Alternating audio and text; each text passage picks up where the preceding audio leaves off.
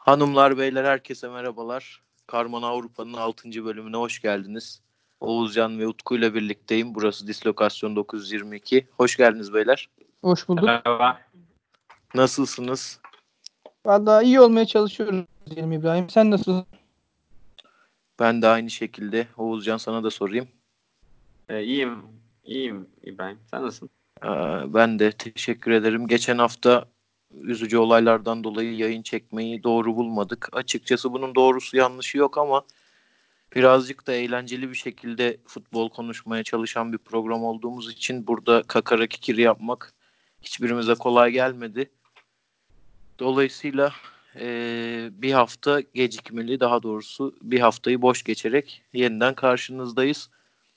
Olaylar hakkında da çok fazla söylenecek bir şey yok. Ben çok doluydum. Geçen hafta eğer yayını çekecek olsak çok fazla şey söyleyecektim. Ama e, insanın içi de soğuyor bir yerden sonra. Ölenlere başsağlığı dileyelim. Ailelerine sabır, dile kolay ama e, hayat bir yerde de devam ediyor. E, başlıyorum o zaman maçlara beyler.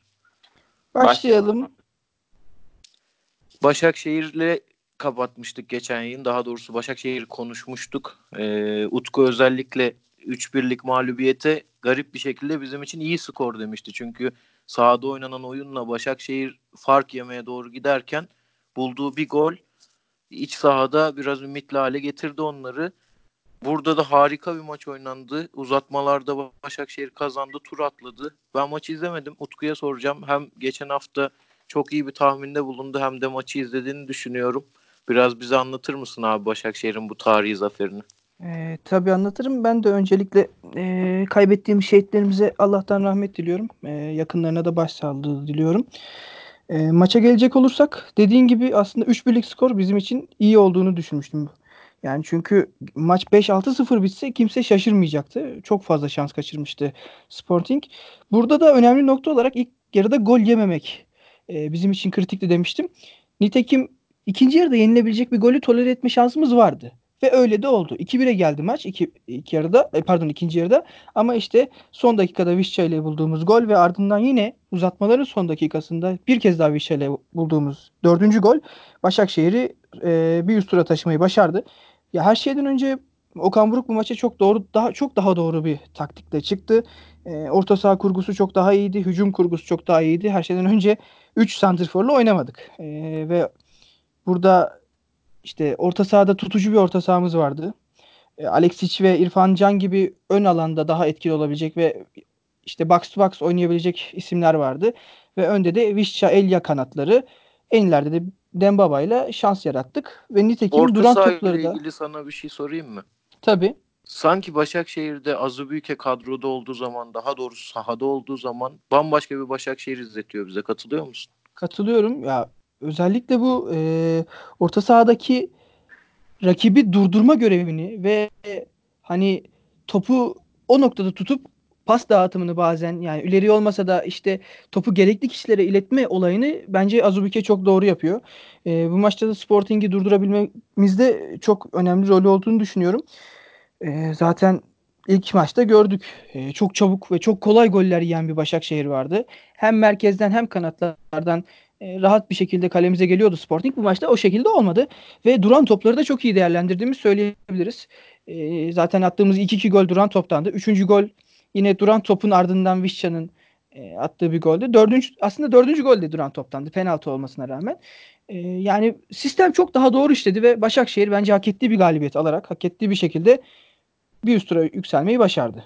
Son 16'da da Kopenhag'la eşleştiler. Ben Okan Buruk'la ilgili bu eşleşmeye çok sevindim. Çünkü tanıyor Kopenhag biliyor. Orada da bu kupada kazandığı bir zafer var.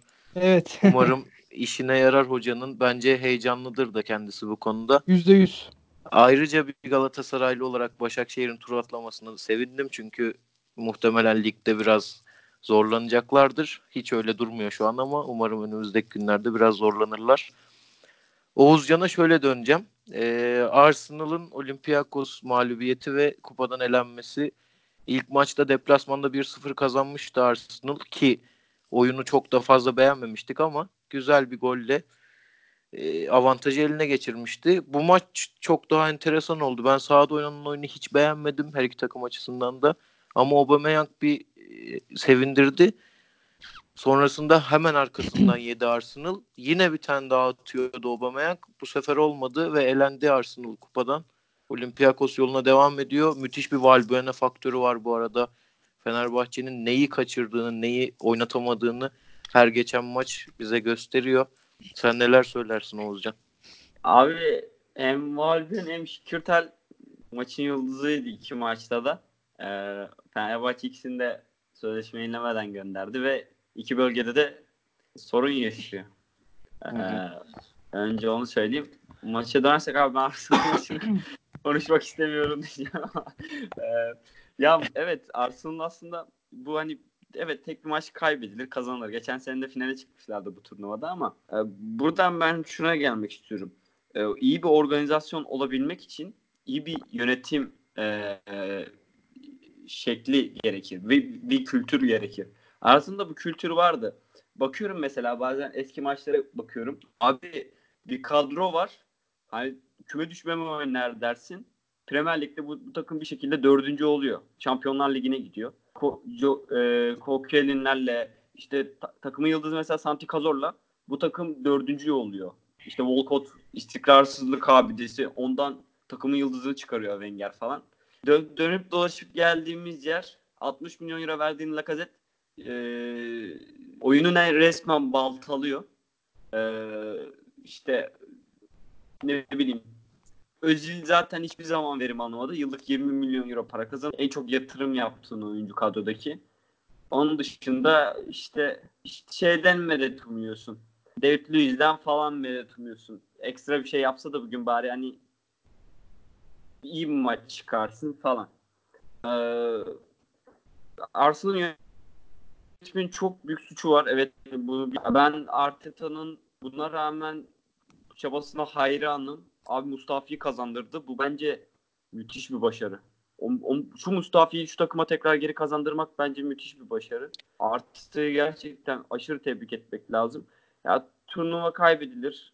O sorun değil. Yani turnuvada kaybetse evet hayal kırıklığı. Zaten ligde de muhtemelen 5. olamayacaklar. Ama böyle böyle birkaç oyuncu kazana kazana işte bazı oyuncularla yola devam etmeyip e, doğru transfer hamleleriyle, doğru oyunculara yatırımlarla uzun vadeli bir yere varacak diye ümit ediyorum. Katılıyorum sana. Arteta her ne kadar takım olarak çok büyük bir şey göstermese de bu kısa süreçte bireysel olarak bazı oyuncuların performanslarına yaptığı dokunuşlar gerçekten çok etkileyici. Genduzi gibi ya da Gabriel Martinelli gibi bazı oyuncularla ilgili eksi tarafını da söyleyebiliriz ama evet. dediğin gibi turnuva kazanılır kaybedilir. Ligde beşinciliği ben de mümkün görmüyorum. İşte UEFA'dan da elendiği için Şampiyonlar Ligi'ne gidemeyecek hiçbir şekilde muhtemelen Arsenal ama sanki yaz transfer sezonuna biraz kendini attı gibi Arteta. Yani şu anki yeni görevi yaz evet. transfer sezonunu başarılı geçirip tabii, tabii. sadece gelecekler anlamında değil gidecekler anlamında da böyle e, sezona yeni sezona daha iddialı daha eski Arsenal'a dönmeye çalışan bir yapıda başlayabilir gibi duruyor. Kesinlikle katılıyorum ve ben mesela oyuncu çekebileceğini düşünüyorum. Ee, ya tabii mesela Werner'i getiremezsin ama işte Dembele'yi getirebilirsin. Çünkü Arteta gerçekten iyi Hı-hı. bir faktör. Abi şu Mustafi'yi ben her maç izlerken hayret Ya Mustafi ya nasıl diyeyim böyle Slimani hatırlıyorsunuzdur geçen sene. Yani mesela bir Zenit maçı vardı Slimani'nin. Evet, işte Fenerbahçe gol atmaya çalışıyor. Slimani böyle saçma sapan bir hata yapıyor. Resmen takım baltalıyor yani. Hani para verip pike yaptırsan anca o kadar olur. Mustafi de gerçekten öyleydi. Hani her maç daha bu sezon bile ilk oynadığı maçlarda ilk maç penaltı, ikinci maç büyük hata David Luiz kırmızı kart. İşte atıyorum böyle böyle maçları var. E, şu an mesela takımın en iyi 3 oyuncusundan biriydi sahada bu maçta. Futbolu yeniden hatırladı ya kral. Evet evet. Hı, Vay, kesinlikle. olsun artık. Ama ben Gunduzi konusunda kırgınım hocaya. Gunduzi iyi oyuncu. Onu oynatması lazım. Martinelli'yi de öyle. Ya, Gund- Mesela Lacazette yerine Martinelli oynadı. Niye oynatmıyorum yani? Genduzi Tabii ben taraftar Genduzi benim de çok beğendiğim bir oyuncu ama tabii ya genç ben çok taraflı tarafsız bakamıyorum Genduzi meselesine. Neyse geçiyorum. Çok Arsenal yayını olmaya başladı. Biz aramızda da konuşuruz. Şampiyonlar Ligi maçlarına dönelim. Ben e, Galatasaray'ın Fenerbahçe'yi 20 yıl aradan sonra mağlup etmesi sebebiyle baya bir süre kendime gelemedim. Emekliliğini açıkladı İbrahim. Buradan duyuralım. Dolayısıyla çok fazla maç izleyemedim ama bu da izlediğim maçlardan bir tanesiydi. O yüzden hem büyüklüğü hem de benim izlemem sebebiyle buradan başlamak istiyorum. Her şeyden önce e, City'nin ilk yarıda çok garip bir sahaya dizilişi vardı. İlginç de bir maç izliyorduk. İkinci yarıda birden her şey değişti. Kırmızı kartlar, goller derken City deplasmanda 2-1 kazandı. Utku ile başlayalım. Pep Guardiola ne yapmaya çalışıyordu ilk yarı? Neyden vazgeçti ikinci yarı? Nasıl kazandı bu maçı? Ya elbette bu tarz menajerler e, zaman zaman e, farklı şeyler deniyorlar. Bunu aslında Fernandinho'yu stoper oynattığında da görmüştük sezonun ilk kısmında. E, tabii bu maçta farklı şeyler denemek ne kadar güven verici ondan emin değilim. Fakat sonucu sonradan almayı başardı ve şu an aslında Guardiola'yı eleştirmek için elimizde çok da bir malzeme kalmadı. Tabii ki o ilk oyuna sürdüğü değişik sistem üzerinden onu eleştirebiliriz belki. Neden böyle yaptın diye ama nihayetinde sonucu almak e, bu maç için en önemli şeydi. Kaldı ki deplasmanda iki gol atarak Manchester City kazandı. E, yani burada Real Madrid'in işini iyice zorlaştırdılar. Manchester City için e, işler hiç yolunda gitmiyor. Ligi zaten kaybettiler ve kasa başvurdular yakın zaman önce. E, onu da yayın ertelendiği için konuşamadık. Hemen kısaca ondan bahsedeyim. Hı hı. Eğer kas cezayı onarsa iki yıl boyunca Avrupa Kupalarında mücadele edemeyecekler. E, ve yani onlar için bence Şampiyonlar Ligi çok daha değerli hale geldi. Çünkü e, o bir kısım oyuncularını kaybedecekler. Belki Guardiola'yı kaybedecekler cezanın onanması durumunda. Ve tekrardan yapılanma süreci de, derken bu Şampiyonlar Ligi şampiyonluğu için bir 5-10 sene daha beklemek durumunda kalabilirler. O yüzden bu sene bence bu takım için çok önemli bir yıl. E, maça dönecek olursak gerçekten pek anlam veremediğim bir diziliş de diyebilirim buna ama ikinci yarıda Guardiola bunu tersine çevirmeyi başardı. 5 dakikada. Ya futbol biraz böyle bir oyun. Her şey 5 dakikada değişti. Üstüne gidip Ramos oyundan atıldı. Yani 75. dakikaya girerken Manchester City'ye ne oluyor? Bu tur artık Real Madrid'in elinde demiştik. Muhtemelen birçok kişi de demiştir. Hı hı. Fakat işte oyun bittiğinde Real Madrid en iyi oyuncularından birinin en iyi oyuncularından biri olan Ramos'tan yoksun kaldı. Üstüne 2-1'de mağlup oldu kendi evinde. E, ben buradan tabii City'yi kutluyorum. Diğer maça geçmeden önce Olcan'ı da kutlayacağım. Çünkü biz Juventus'un e, Lyon karşısında çok zorlanmayacağını düşünmüştük seninle ama Oğuzcan dedi ki Lyon bence sorun çıkartacak. Nitekim 1-0 Lyon kazandı. Sorun evet, evet. Döneceğim oraya hemen. Ben de bir ufak bu maçla ilgili ekleme yapayım. Hemen Lyon Juventus'a geçeceğiz. Abi benim maçın başında en çok şaşırdığım şey De Bruyne ile e, Bernardo Silva sanki bir çift forvet gibi başladılar. Evet, katılıyorum. Jesus bir tarafta, Mahrez bir tarafta, arkalarında Rodri İlkay. Yani Real Madrid'in orta sahasını düşünerek yapılmış bir hamle ise evet başarılıydı ama ileri gitmekte çok sıkıntı yaşadı Manchester City.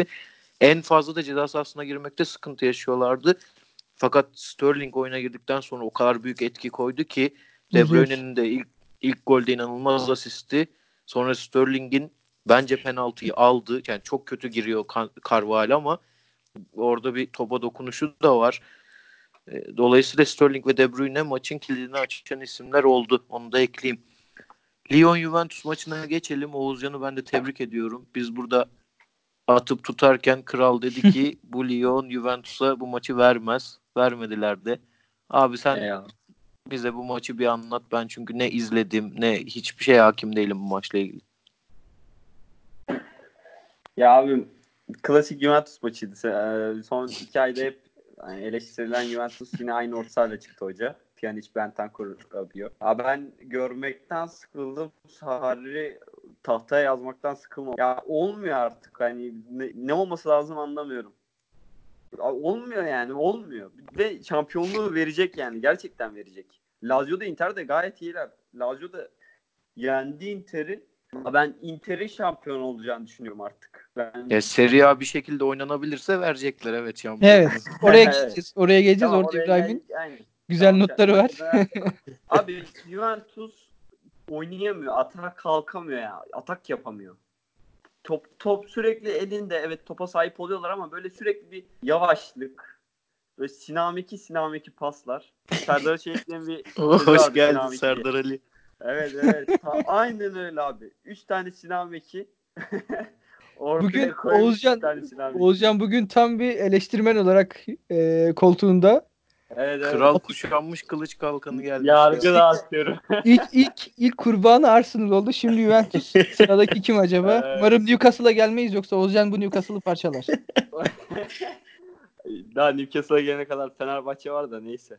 Siyasi yazmıyorum. Devam edelim abi. Ee, Lyon da tam tersi mesela savunması sıkı, ne yaptığını bilen ve e, oynayan ve direkt oynayabilen. Şimdi mesela direkt oynayan takım var ve direkt oynayabilen takım var. Ee, Lyon direkt oynayabilen bir takımdı. Ee, bu maçta da gayet iyiydi. Özellikle mesela Oğar'ı ben çok beğendim. Zaten hani beğenmeyen yoktur herhalde. Ee, üçlü stoper de bu, bu arada gayet iyiydi. Yani Juventus'u zaten kitledi direkt. Yani hiç hiç yani, hiçbir şey yapamadı. Alessandro'yla da kötüydü. Alessandro bir nebze iyiydi de. Danilo'yu Abi- ben bu arada Danilo'yu hiç anlamadım. Şey Cuadrado yok muydu? Sakat mıydı? Cuadrado Cuadrado sakattı. değil mi? Sağ kanattı, sağ kanattı. Tabii. 4-3'ün sağında Ha ileriki pardon sağındaydı. Doug- Douglas Costa'ya gitti benim aklım özür dilerim. Abi bu kadar saçma sapan bir kadro ben görmedim. Bernardeschi bu kadroda niye oynamıyor hala anlamıyorum abi. Ya neyse Abi, ben bak, Sardi'ye te- Juventus'a en-. Juventus'a en güzel eleştiri şu. Bu Olimpik Lyon'un üçlü defansı Marcelo Dinael ve Martial. Bu üçü Süper Lig topçusu ya. Bunlara karşı Evet. sen Ronaldo'lu, Dybala'lı kadroya nasıl gol atamıyorsun? Ha hakikaten ya. Biri Antep'te oynadı. Biri Galatasaray'da oynadı. Diğeri de Beşiktaş'ta. Biri Antep, biri Cimbom, biri Beşiktaş ve yani hadi Marcelo'yu bir kenara ayıralım. Onun Beşiktaş dönemi çok iyiydi ama Evet. ya Dinayer ve Martial'la ilgili ço- olumlu şeyler çok az ya. Yani ne denilebilir ki buna? Kaldı ki e, Martial geçen sene de 20 maça çıkan bir adam. Evet, Çok Sarri- iyiydi o da. Yani e, takımın da as oyuncularından biri değildi. Antep'ten bir anda Gengam'a gitti. Oradan Lyon. İlginç bir kariyer oluyor onun içinde ve 31 yaşında şu an. Abi Sarri Bol'dan çok sıkıldık. Zaten beceremiyordu artık. Abi hemen bir soru sormak istiyorum size Sarri ile Buyurun. Serie A'da şampiyon olsa dahi e, Şampiyonlar Ligi'nde ne yaptığını önemsemiyorum. Sizce takımın başında kalacak mı gelecek sezon için? Hayır. Abi bırak Juventus'u ben Sarri'nin bir aynı Aykut Kocaman'ın olduğu gibi Türkiye'de bir kenara çekilip birader ben ne yapıyorum? Vardı kafamda bir şey ama artık yemiyor ya da ben uygulayamıyorum. Bir bunu düşünmesi biraz maç izlemesi başka takımlara başka hocalara bakması gerektiğini düşünüyorum. Sarri ile ilgili tek bir şey söyleyeceğim son. Ee, Sarri ile Allegri 3. ligde bir takım çalıştırıyorlarmış eskiden. Evet. Karşı karşıya gelmişler. Bu hikayeyi duymuşsunuz da yine anlatacağım. Karşı Anlat, karşıya anlat. gelmişler. Ee, maçta abi isabetli şut olmamış. Hatta yanlış hatırlamıyorsam şut olmamış. Bu Böyle ne oğlum şey Nasrettin yani. Hoca Ee, fıkrası gibi. Ya, bu Sonra- maçın gözlemcisi sonra- de Aykut Kocaman'mış bu arada. Sonra Sarri'nin bir arkadaşı deme- demiş ki Sarri'ye eğer sen ve Allegri e, teknik direktör olabildiyseniz herkes teknik direktör olabilir. Abi ben e, bu saatten sonra bir takımı çalıştırabileceğini dahi düşünmüyorum. Yok abi İtalya'da bulur işte. Yani hani bulur işte bu ne seviyelerde- Torino, belki Milan, Milan da kötü yönetiliyor. Milan alır belki. evet evet Milan son kurşunu Sarri'ye atar. Orada da bilmiyorum ne olur artık. Olabilir. Bence böyle yani. Abi geçiyorum diğer iki maça. Chelsea Geçelim. Bayern ve Napoli Barcelona. Burada iki maça dair tahminlerimiz de tutarlıydı. Bunda bir sıkıntı yok. Ama abi Bayern Chelsea'yi öyle bir ezdi ki sahada. Parçaladı ya. Yani Chelsea'nin Premier Lig takımı olduğuna bin şahitti o maçta. Gerçekten çok büyük bir kalite farkı vardı.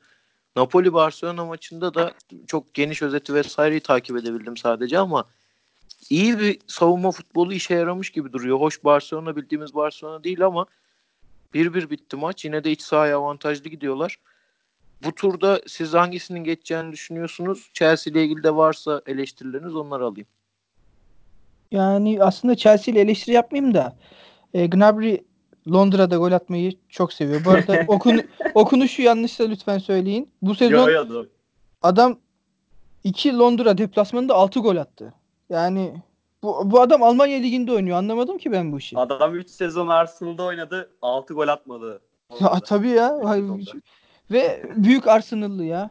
Ee, bu arada Abi, abi müthiş bir seviye değil mi ya? Yurt dışına gidip Londra takımları tokatlayıp tokatlayıp London is red yazmak. hayır büyük abi yani üstüne bir de mes- yani. mesajını da veriyor. Gerçekten çok kral adam. Müthiş.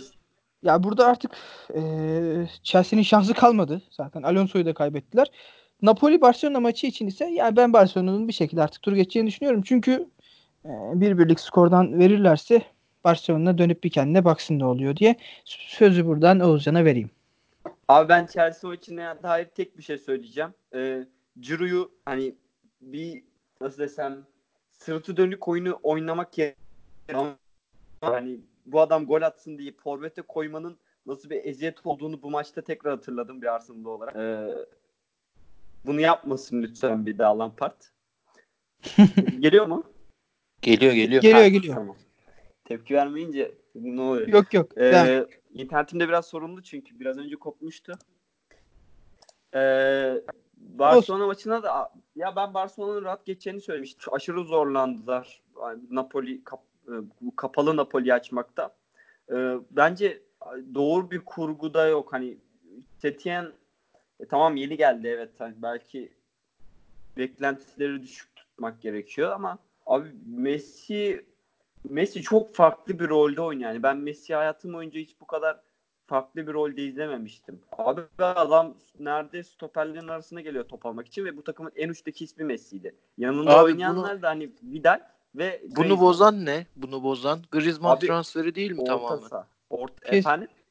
Griezmann transferi değil mi bu Ya yapıyı evet bu hale getiren? Griezmann transferi. Griezmann Messi'nin yanında oynatmak isteyeceğim bir oyuncu mudur? Bence değildir evet. Ya Kesinlikle, değil abi. Üst üste aynı oyuncu koymuş gibi oluyorsun. evet. Ama orta sahada abi orta sahada bunu çok tetikliyor. Mesela Busquets'le Frenkie evet bence bu takımda olması gereken oyuncular da abi Rakitic yok yani belli oldu. Rakitic futbolu bırakmış Selçuk İnan sendromu yaşıyor. Rakitic Atletico Madrid'e gidiyormuş bu arada sanırım. Bence güzel Yol iş. açık olsun. Onun dışında dediğin gibi katılıyorum. Bu orta sahasında Barcelona'nın dinamizm çok düşük. Yani 3 duran adamın arasında paslaşmasını izliyoruz yani gereksiz. Hiçbir şey yere de varmıyor bu paslaşmalar asla. evet. Geçelim mi Premier? Geçelim. Ha, ekleyeceğiniz bir şey mi vardı? Ya, duyamadım Yok da. ben şey diyecektim sadece. Yani Juventus'a be- çok benziyor ama burada Messi biraz daha e, takımla oynadığı için Messi iyi gözüküyor sahada. Ronaldo tamamen ayağına beklediği için mesela Lyon maçında çok kötüydü Ronaldo. Katılıyorum Messi ile abi. farkı o. Katılıyorum. Bu arada ben de şey söyleyeyim. Rakitic gibi bir kariyerimin olmasını isterdim ya. Adam Basel'de başlamış, Schalke'de oynamış, Sevilla'da oynamış, Barcelona'da oynadı. Şimdi bir de Atletico'ya giderse yani güzel kariyer. Sağdaki yeri olarak da çok güzel kariyer Kesinlikle ya. abi Rakitic yani. Katılıyorum kesinlikle. Forvet arkası falan oynayan herif müthiş bir 8'e dönüştü.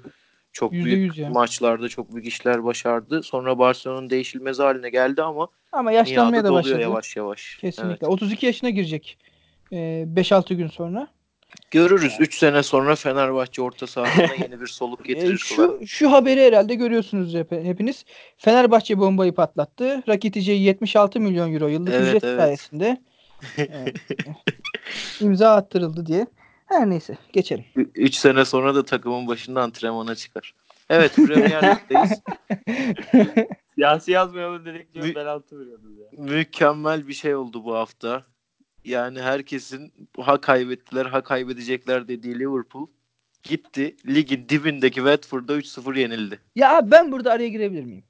Ya neden Tabii, Watford buyurun. ya? Neden ya? Git Chelsea'ye kaybet, Arsenal'a kaybet. Niye bizim rakibimize kaybediyorsun ya?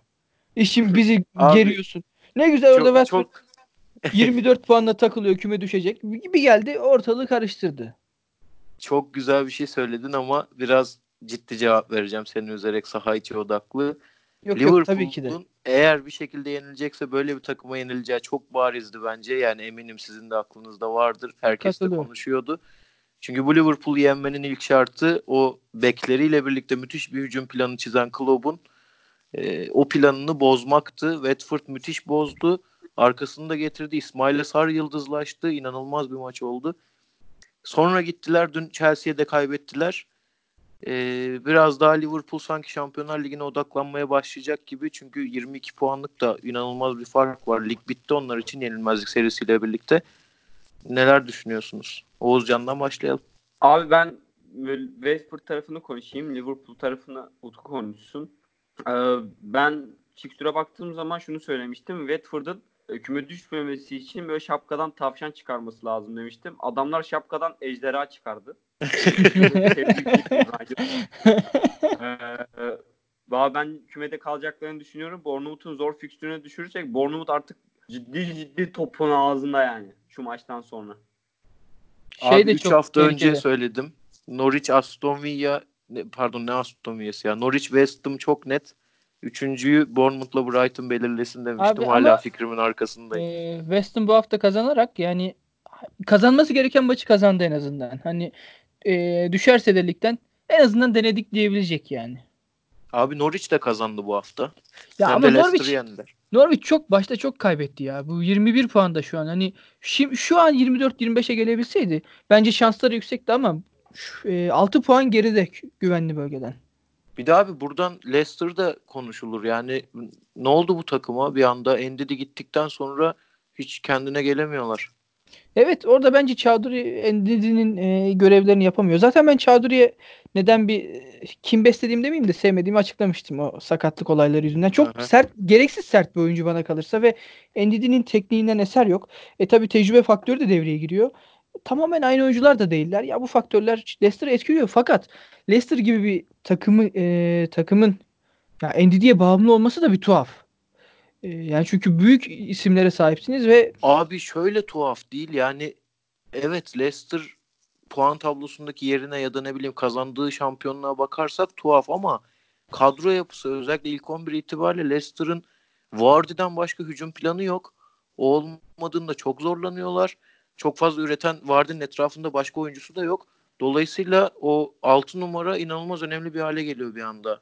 Ya hem öyle hem de e, Rodgers bence bazı maçlarda istediğini sahaya yansıtamıyor demeyeyim de yani oyunu doğru okuyamıyor olabilir. Yani işte bunu bu sezon Liverpool maçında ve Manchester City maçında gördük. Çok doğru sistemlerle, taktiklerle sahada değildi Leicester. Ee, yine sezonun bu döneminde yine bu problemi çekiyorlar. Madison'ın görevi, işte orada Ayoze Perez'in görevi. Zaten Wardy'nin sen bu işi daha iyi biliyorsun. Anlatıyorsun her hafta bize Twitter'dan. Yaşadığı saçmalık. Ee, yani öyle sıkıntılar da var Leicester'da. Evet Wardy eşi doğum yaptığından beri gol atamıyor hala arkadaşlar. Devam. Oğuzcan'a 5.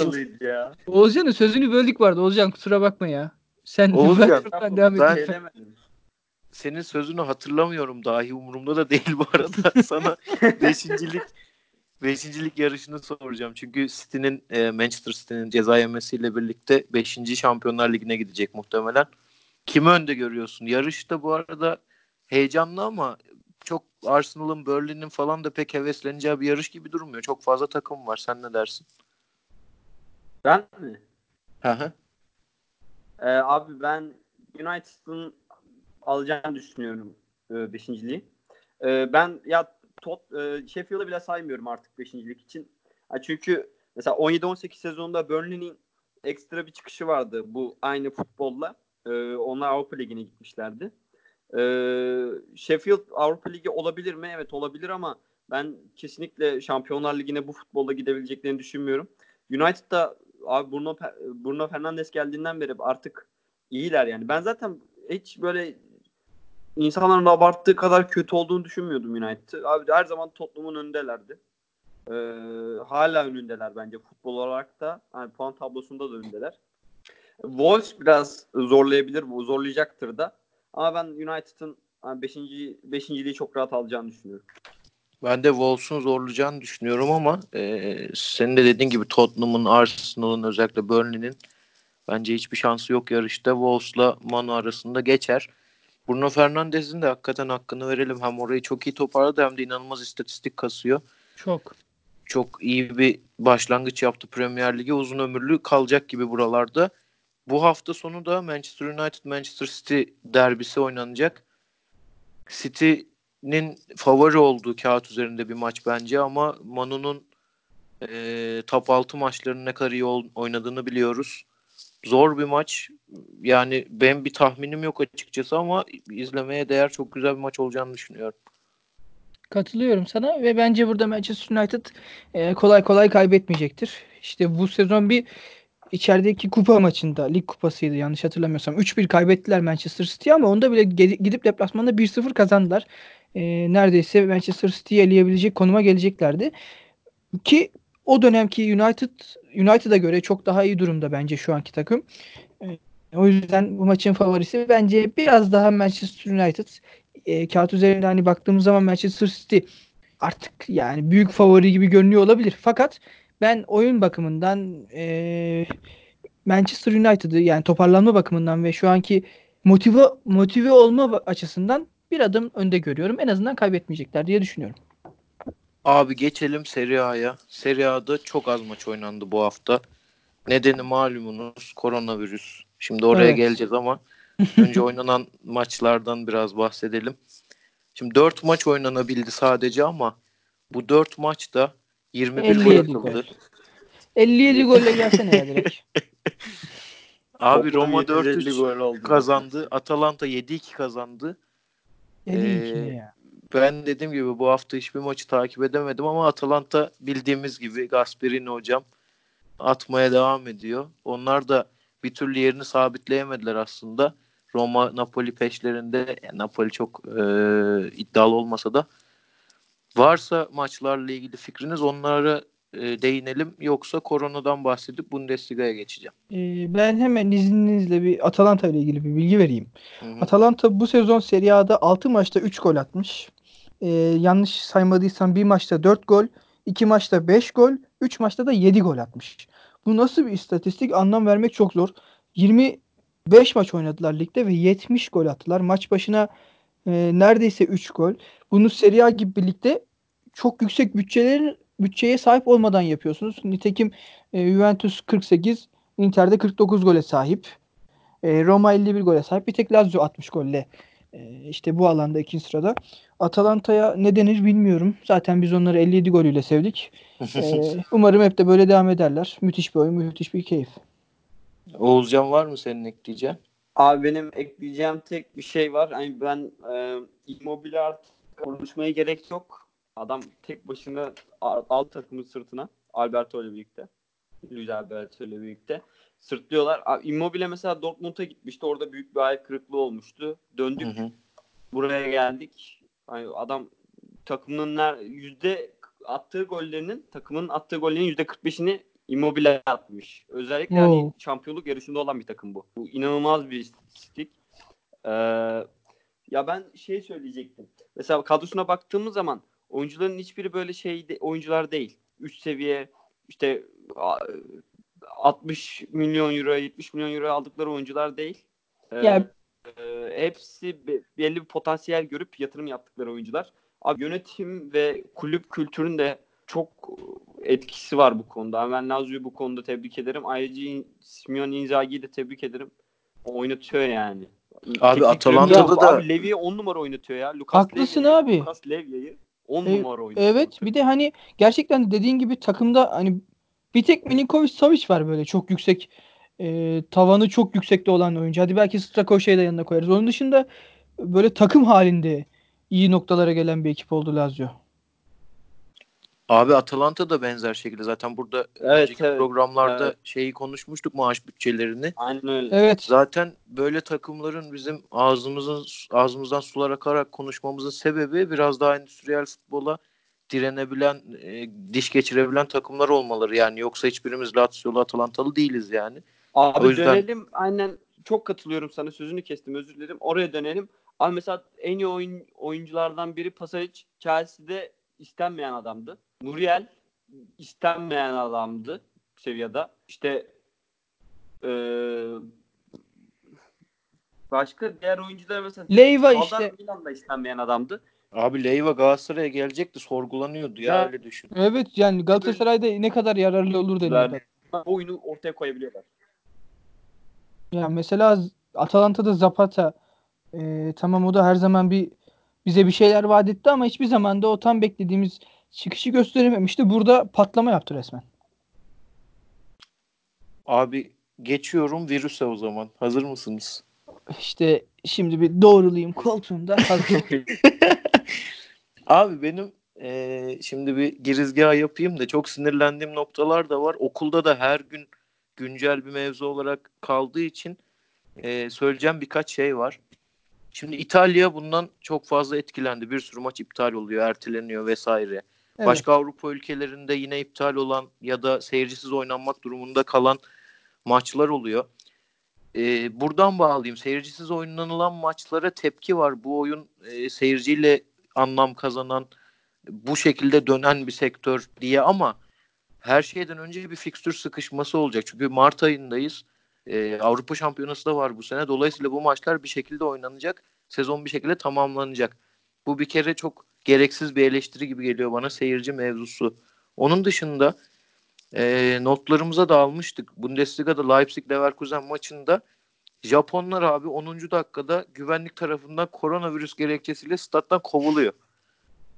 Yani Leipzig yönetimi olayı doğrulayan bir açıklama yapmış. Özür de dilemiş ama abi bu ülkemizde de olan bir şey. Yani ırkçılığın tap noktası artık. Ya Bu evet hiçbir ırkçılık, net yani- ırkçılık kökeni merkezi ya da yayılma noktası neresi olursa olsun hiçbir virüsün ırkla bir ilgisi olabilir mi? Arkadaşlar rica ederim yani. Hani daha önce de kuş gribi, domuz gribi gibi dünyayı etkileyen viral vakalar yaşanmıştı. Bunlar da Çin'de başlamıştı. O zaman hiç e, böyle bir mevzu yok. Yani gördüğü uzak doğuluyu da uzak doğuluyu bırak kazağı falan yolda dövecek insanlar var yani şu anda. Bu yani doğru sıkan- gülüyorum ama doğru yani. can sıkan bir mevzu. Dolayısıyla sadece Türkiye'de de yaşanmıyor. Ona bir dikkat çekmek istedim. Ha dediğim gibi domuz gribi, kuş gribinden daha çok gündemde kalması ya da daha insanları korkutmasının sebeplerinden bir tanesi de sosyal medyanın işte her zaman konuştuğumuz olumlu tarafları da olumsuz tarafları da var dediğimiz şeylerden bir tanesi. Çünkü çok fazla insanı manipüle edebilecek e, içerikler çıkıyor. Televizyonda da benzerleri çıkıyor.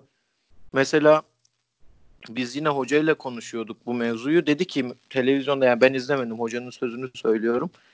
Televizyonda şey gösteriyorlar dedi. Kaldırımda falan böyle yürürken aniden rahatsızlanıp düşen gençleri falan hani e, koronavirüsünü anlatırken ekrana getiriyorlar dedi. Böyle bir şey viral herhangi bir hastalıkta yani virüs sebebiyle oluşan herhangi bir rahatsızlıkta mümkün değil diyor adam. Hmm. Yani ani ölüme sebep veren bir hastalık değil ki kuluçka süresi çok uzun zaten korona özelinde de. Evet. Onun dışında gelelim insanların sürekli konuştuğu e, bu tedbir alma meselesine. Şimdi çok revaçta olan şeyler var. İlkinden başlayayım el yıkayalım deniyor. Abi eliniz zaten yıkayın lan yani hani Abi buna katılıyorum hani oğlum bunu söylemeyelim yani hani elinizi yıkayın lan doğdunuz bu hayatta yaşıyorsunuz Ee, yani. Ya burada bir araya girebilir miyim ya? Şimdi Tabii, bunu buyur. söylemek de istemiyorum ama gerçekten görüyorum çevremde de okulda vesaire. Ya adam tuvaletten çıkıp elini yıkamadan çıkıp gidiyor. Ya bir de sonra biz bu insanlarla tokalaşıyoruz vesaire işte etkileşimde bulunuyoruz. Ya yapmayın bunu göz, gözünüz seveyim. Yani sadece virüsle alakalı bir durum değil bu. Ya evet evet yani. Ya lütfen yani. Bunu da söylemek istemiyorum ama hazır konusu açılmışken söylemek de lazım. Lütfen rica ediyorum buradan. Ya kesinlikle katılıyorum. Ya dikkat etmeyen var onu uyaralım da hani virüsten korunmak amacıyla elinizi yıkamayın zaten. Siz kendinizden önce bir toplumsal kurallar çerçevesinde dediğin gibi biz o herifle tokalaşıyoruz, bir şey yapıyoruz. Onun kullandığı aleti, kağıdı, kalemi bir şeyi kullanıyoruz. Dolayısıyla zaten bu sebeple herkesin elini yıkaması gerekiyor. Bunun böyle anlatılması bile komik bir durum. Ha ne olur? Daha fazla eskiye göre yıkanması virüs kapma Riskini olasılığına karşı için. aynen e, daha mantıklı bir şey evet ama hani bunun çok da böyle wow diye bir tedavi durumu yok yani elinizi yıkayın abi. Ha onun dışında ekstra şeyi söyleyeyim. Ağzınızı ve burnunuzu olabildiğiniz olabildiğince çok e, çalkalı yani gargara yapın gibi şeyler söylendi bize. Çünkü e, üst solunum yolunu yani üst yutağı etkileyen bir virüsmüş bu ve e, dolayısıyla çalkalayarak daha hani vücuda girmeden vesaire engel olunabilir. Maske mevzusuna gelelim. Çok popüler olan. Maske ile ilgili de şu var. E, şimdi bu virüsün e, havaya karışması çok kolay bir virüs. Evet öyle bir özelliği var. İşte hapşurarak, öksürerek insanlara toplu e, bulunduğu yerlerde ama e, şey yok abi hani havada yaşama süresi kalıcılığı çok uzun olan bir virüs tipi değil. Hani çok çabuk bir şekilde ölüyor. E, uzun bir süre aktif bir şekilde atıyorum metrobüs kullanılacaksa vesaire ise kullanılabilir ama o işte tanıtılan reklam yapılan maskeler gibi şeylerin de çok fazla abartı olduğu cerrahi maskenin bu konuda yeterli olduğu bilgisini aldım ben enfeksiyon hastalıkları uzmanımdan. Dolayısıyla onu da iletmek istedim. Son şeye geleyim. Abi bu virüsün en çok etkilediği şey bağışıklık sistemi baskı altında olan insanlar ya da solunum yolu problemi çeken insanlar. Şimdi bunu bir stres haline dönüştürüp işte Allah'ım korona var şu var. Hani demiyorum ki önlem almayın ama ha bunu hayatının merkezi haline getirirsen bağışıklık sistemini en çok etkileyen sistemlerin başında sinir sistemi geliyor. Dolayısıyla kafaya takarsanız herkesten önce siz ölürsünüz koronavirüsten. Yani umarım böyle bir şey olmaz tabii ama yani biraz e, cool kalmak, e, açıklamalara güvenmek, e, doktora görünmek gerekiyor sık sık. Bunu da ileteyim. Yeterli mi? %yüz yeterli. çok teşekkürler. Yani çok teşekkürler. Bunu başlığı bunu atalım bu arada. Direkt koronavirüs diye ya. evet, evet, evet. Yayından daha güzel oldu ya. Valla. Tek bir şey soracağım. Hani saçma bir soru olacak ama Buyurun. merak ediyorum görüşlerinizi. Burayı kesebiliriz isterseniz. Ee, sizce en çok İran ve Çin'de görülmesi bir tesadüf mü? Ya tabii ki değil. Şeyle alakası var muhakkak. Ee, ya abi bir kere vir, viral enfeksiyonun temel sebebiyle alakalı bence yani bunu bir uzmandan duymadım ama e, edindiğim bilgilerin kendimce yorumu şeklinde söyleyeyim. Bir virüsün sürekli mutasyona uğraması şeklinde yeni virüsler ortaya çıkıyor. Bu da koronavirüsün bütün türleri zaten rahatsızlık yaratmıyor. Covid-19 diye bir türü var. E, mutasyonla oluşan. O ölümcül bir rahatsızlık yaratıyor. Dolayısıyla beslenme şeklinin ne yiyip ne içtiğin, soluduğun havanın çok büyük önemi var. Ve oralarda da biliyorsunuz işte zaten gündeme de geldi. Yedikleri şeyler bir garip olduğu için ortaya çıkması normal yani. Haklısın. Geçelim abi. mi? Geçelim. Geçelim. Geçtik Bundesliga'ya. Bu Leipzig olayıyla ilgili konuşmuştuk işte tribündeki şey. Onun dışında çok daha e, aslında evet. garip ve şey haftaya damgasını vuran bir olay yaşandı. Bayern Hoffenheim deplasmanında 6-0 öndeyken deplasman tribünü e, Hoffenheim başkanı Hop'a küfreden bir pankart açıyor. Sonra maç durduruluyor. E, 3-4 dakika sonra tekrar pankart açıyor tribündekiler.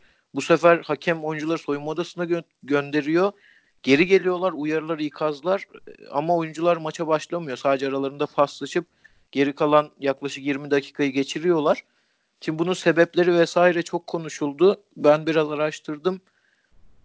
Hoffenheim gibi işte Red Bull Leipzig gibi takımların bu sermayeyle yaratılan takımların Alman tribünlerinden özellikle geçmişte Dortmund'dan şu an olduğu gibi Münih taraftarlarından büyük tepki çekmesi söz konusu. Bunlara da plastik kulüp diyorlarmış hani sermayeyle kazandırıldığı için. Hoffenheim'a da ekstra tepkilerin sebeplerinden bir tanesi abi bunlar baya köymüş ya Hoffenheim. Ya 3000 kişi falan yaşıyormuş evet. yani. Ya, ee, 3000 kişi bilmem ama e, oldukça küçük bir yerleşim yeriymiş. Ben de onu Aha. belirtecektim hatta söz bana gelince. Ee, Devam et abi. Ve böyle bir yerden böyle bir takım. Ya ben de şu an Orhan Ulucan'ın attığı tweetlere bakıyordum bu konuyla ilgili. Ya böyle bir yerden böyle bir takım çıkarılma çıkması, senin bahsettiğin o ekstra yatırımla gelmeleri. İşte mesela Leipzig şehrinde de asıl takımın Red Bull Leipzig değil de yerel bir Leipzig takımı olduğu söyleniyor. Şu an amatörlükte mi oynuyormuş artık durumu ne bilmiyorum. Ee, ve işte bu sebeplerden ötürü e, tepkiler var. Ama Orhan Ulucan'ın tweetinde şöyle bir şey de diyor.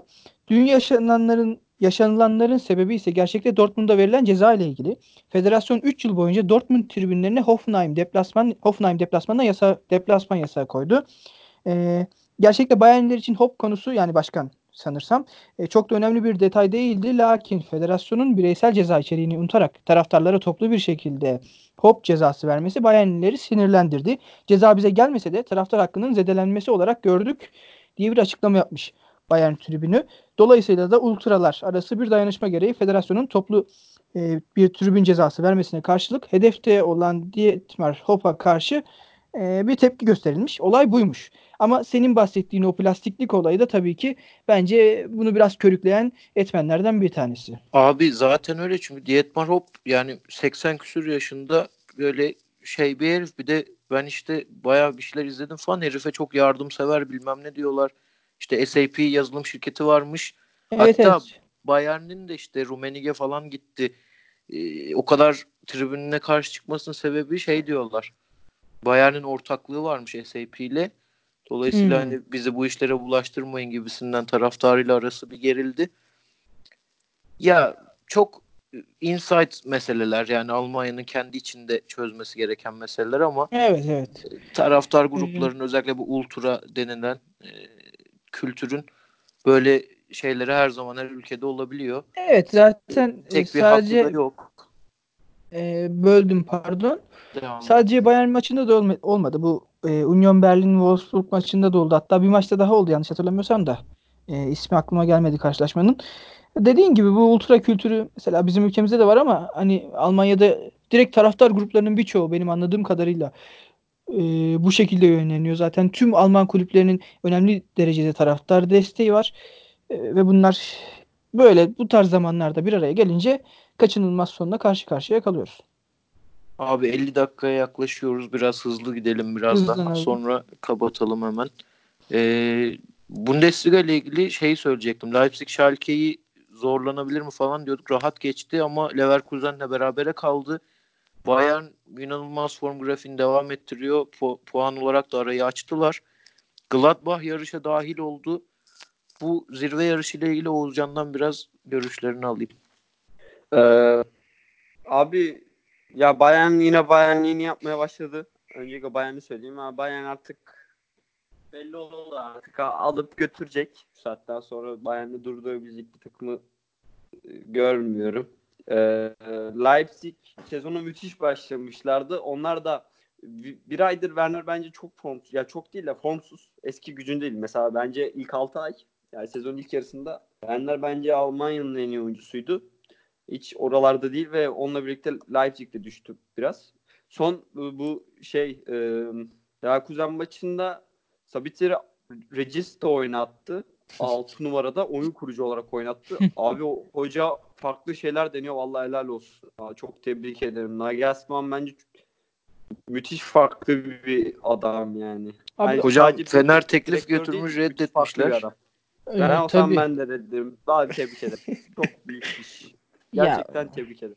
Yani bu habercilik konusunda bir kere bir tweet atmıştım belki rastlamışsınızdır. Yapmayalım böyle saçmalıklar. İnsanlar da zaten Ha artık Fenerbahçe mi? Ha ben Evet. Real Madrid sandım. Pardon. Hayır hayır böyle bir haber var. Sen görmedin mi onu? Yok Ee, ne? Fenerbahçe dağım aracılığıyla e, yani şu an dalga geçmek için söylemiyorum. Haberi söylüyorum. Dağım aracılığıyla Nagelsmann'a ve İbrahim kimdi bir isme daha teklif götürmüş diye bir haber var ama reddedilmiş. Kovaç Ben Kovaç şey aynen. sandım. Ben ben olsam ben de reddederim falan. diyorum. Real Madrid sene başında Real Madrid istemişti. Yok yok. e, E. Fener'e Real Fener'e reddetmişti Nagelsmann. Yok, Fener'e getiriyoruz. Bu arada Angelino'dan da iyi iş çıkarıyor Nagelsmann yani. O onu biraz kanat beki tarzı da oynatıyor. Bilmiyorum. Evet evet City'de hiç öyle oynamıyordu. Evet yani başka bir oyuncuya dönüştürdü Angelino'yu hem de birkaç ayda. Zaten e, açıklamasında da belirtiyor. Angelino şu ana kadar kariyerimde gördüğüm e, en hızlı adapte olabilen oyuncu tarzında bir açıklama yapmış. Oradan da bir övgü almış Angelino. Abi onun dışında bu hafta ben çok garip bir maç izledim ki çok da memnunum izlediğimden. Düsseldorf Hertha Berlin. Ya ben onun ilk yarısını izledim. İkinci yarı izlememiştim. Başka maç var diye ya. Kaçırdık var ya ikinci yarısını. Hocam Hertha Berlin şaşırtmıyor. Yani Yani- ilk yarı 3-0, ikinci yarı 3-3. Müthiş Abi maçtı. Kenan Kenan Karaman oyundan çıktı. Maç bir anda bitti. Yani bitti aynen derken aynen. Katılıyorum. Kenan Karaman da bu arada iki tane çok güzel gol attı. çok güzel gol attı. Gerçekten öyle. Onu da Ee, buradan milli takıma bağlayayım. O da bizim için önemli bir oyuncu. Cenk Tosun ve Ozan Kabak evet sakatlandı. ya. Ozan Yani kapatmadı herhalde sezonu ama kapattı mı ne durumda? ya 10 İki hafta diyorlar en az. Ya belki onu hani döndürürüz muhtemelen de. Cenk çok bence bizim için yazık oldu. Bu arada hemen Oğuzcan'a sözü vereceğim. Çünkü e, yazık oldu dememin sebebi şu. Cenk bence yanında bir yardımcıyla hücumda bizim için çok değerli işler yapıyordu. Bu yardımcı da biliyorsunuz genelde Burak Yılmaz oluyor.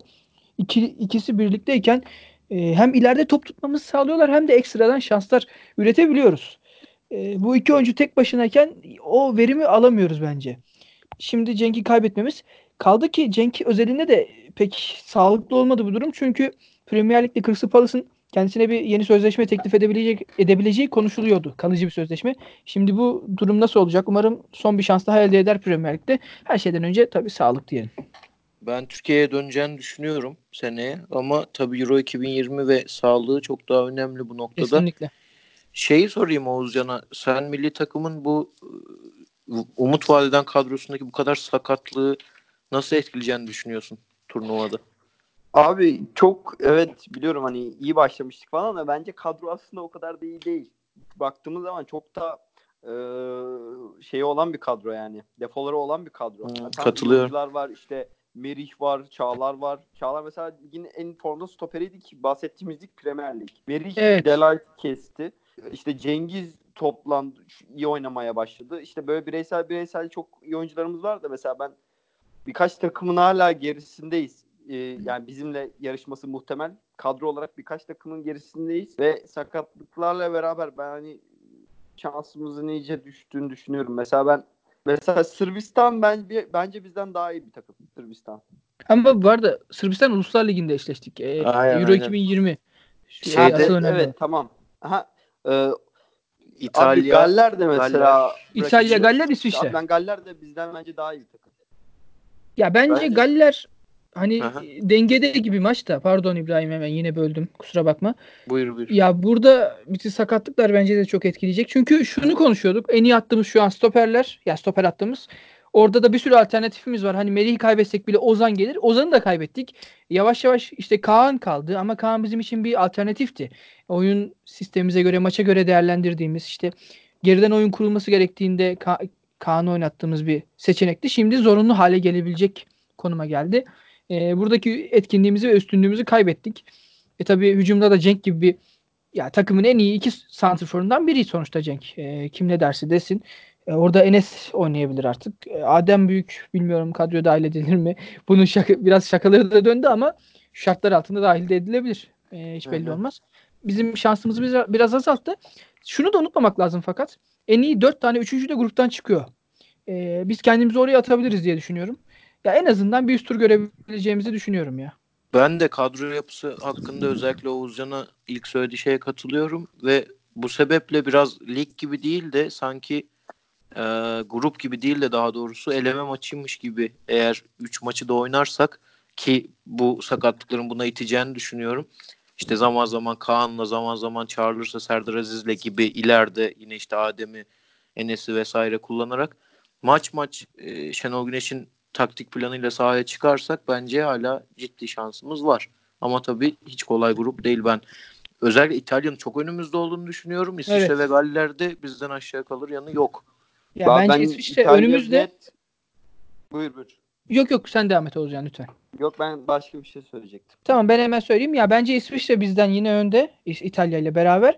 E, Galler'le de dengedeyiz. İsviçre ile yine bir aşağı çek bir şansımız olabilir. Yani 4 puan bizi en azından 3. yaparak gruptan çıkarır. Bunu toplayabilirsek eğer. Evet. Oğuzcan? Ben şey diyecektim. e, İtalya bence e, en büyük üç favoriden biri. Bir de Cenk'in sakatlığı şu açıdan önemli bir de. Alterse, alternatiflerine bakıyorsun. Burak Yılmaz mesela çok kötüydü. Son 2-3 haftadır iyi oynuyor. Ee, Enes Ünal hiçbir zaman hani bu, bu seviyelere çıkmadı. Umut Bozok var mesela. Umut Bozok sene, e, iki sene önce gol kralı olmuştu Fransa Ligi. Şu an abi 20 maçta 2 gol falan var. O zaten hiç çağrıl, çağrılmıyor. Neden çağrılmıyor bu arada hiç anlamıyorum. Ya o artık zaten Evet. çağrılmaz da o dönem çağrılırsa belki bir e, bizim için şey Hala şans. yaşında mı? 24 yaşında mı? 23 yaşında mı? Ne Umut Bozok? Evet evet hala genç ama o ben de anlamadım. O e, Nim'deydi sanırım. Birkaç sene önce Aha. Fransa 2. liginde gol kralı olduğunda takımı da hatta üst lige taşımıştı. Bu sene tekrar döndü 2. lige. Evet. Gitti. Lorient da e, sezon başında ligin favorilerinden biriydi. Fakat e, bekleneni veremedi. Ya Ahmet Kutucu aslında şu son 10 maçta biraz daha kendini gösterse de keşke e, onu takıma adapte edebilsek. Bence bizim için yeni bir alternatif olabilir.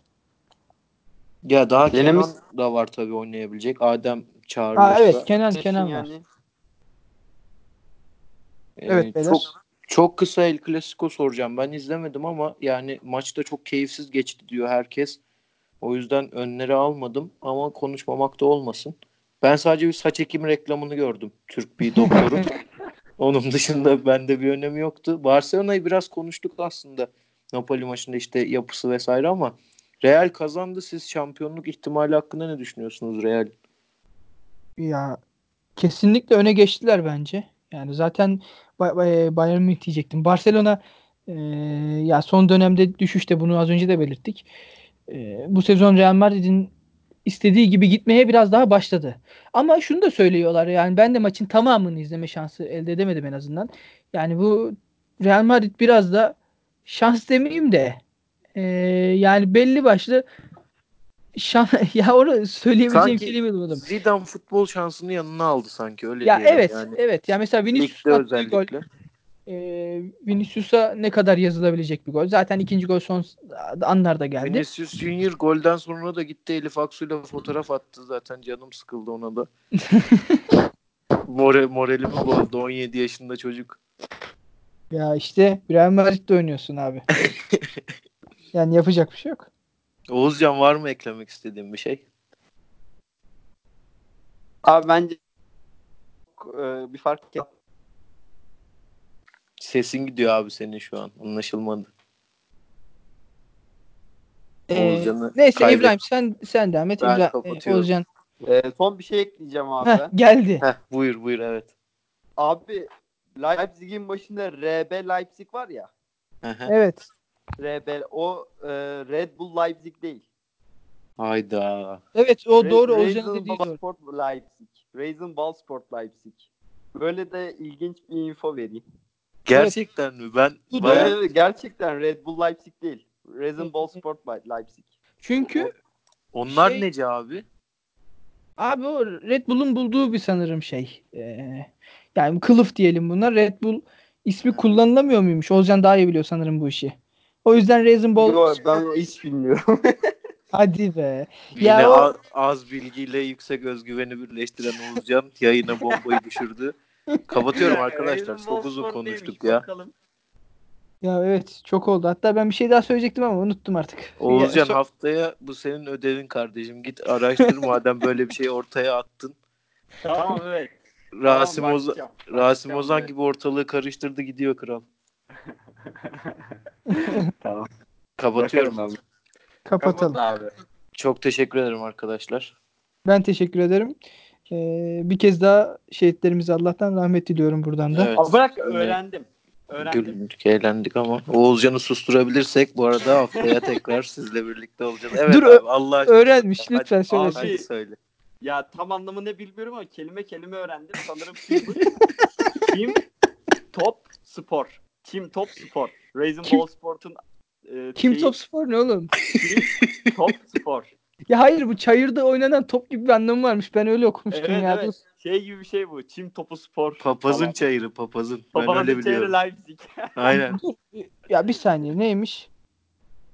Neyse bilmiyorum abi. Hadi kapatalım lütfen ya. Kapatalım evet. Tekrar Herkese dinlediği için teşekkür ederiz. Katılıyorum. Yine güldük Katılıyorum. eğlendik ama başta söylediklerimiz geçerli. Konuştukça kafaları karıştıran program Karbon Avrupa burada sona eriyor. Haftaya görüşmek üzere. Herkes iyi baksın kendine. Hoşçakalın. Kendinize iyi bakın. İyi günler.